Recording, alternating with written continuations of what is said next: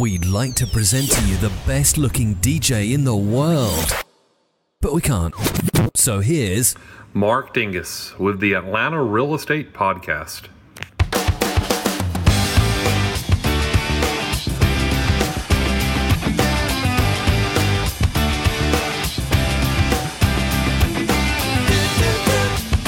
You know, my mother told me the other day, son, you've got a face for podcasting.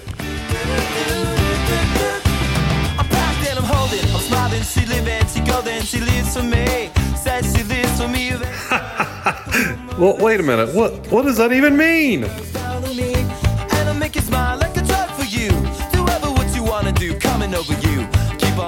I think I'm the best looking guy in the universe, but you know, my friends and family keep telling me I've got a face only a mother could love. So what gives?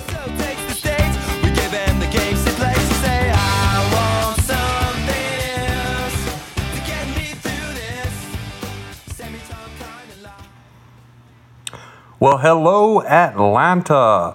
Today's podcast from the Atlanta Real Estate Podcast is geared towards our buyers. I wanted to do a podcast today. It's kind of a generalized prod, uh, podcast that really anybody could benefit from, whether they live in Atlanta or not. But today's podcast is the top five tips that I would give for people that are considering purchasing a home. So let's go ahead and jump on into it. Uh, tip number one, first and foremost, is to get pre-qualified for the mortgage first.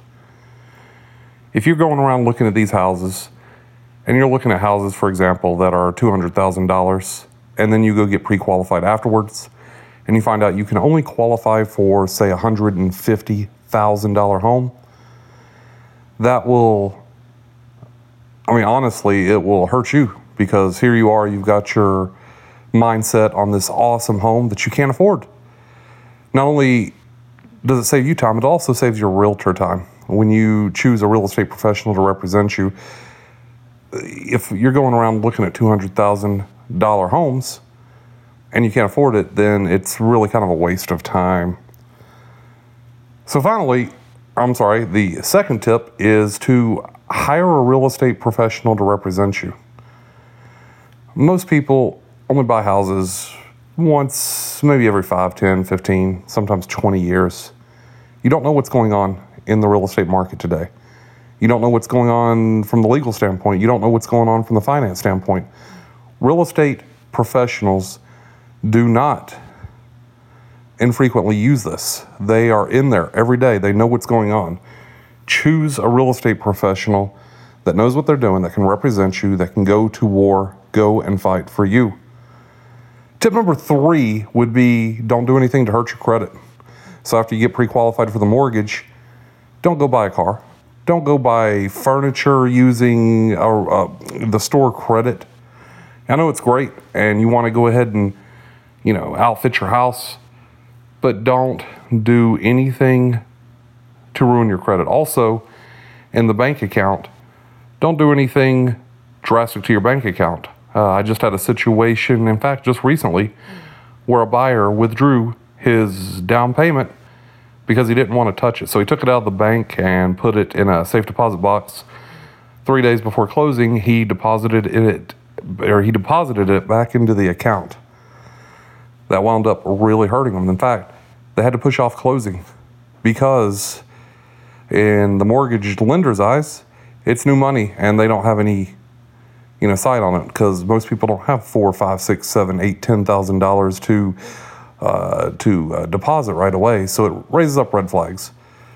So just don't do it. Number four, this actually sounds very, very trivial, but what type of house do you want and, and, and where do you want to live?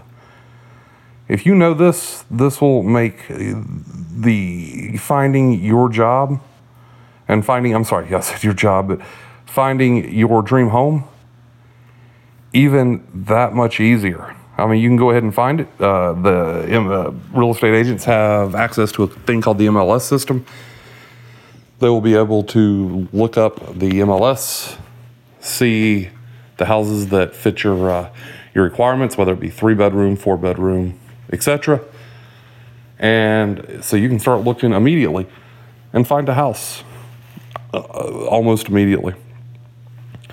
Your fifth tip would be, when you do find your house, pay, pay, pay for a home inspection.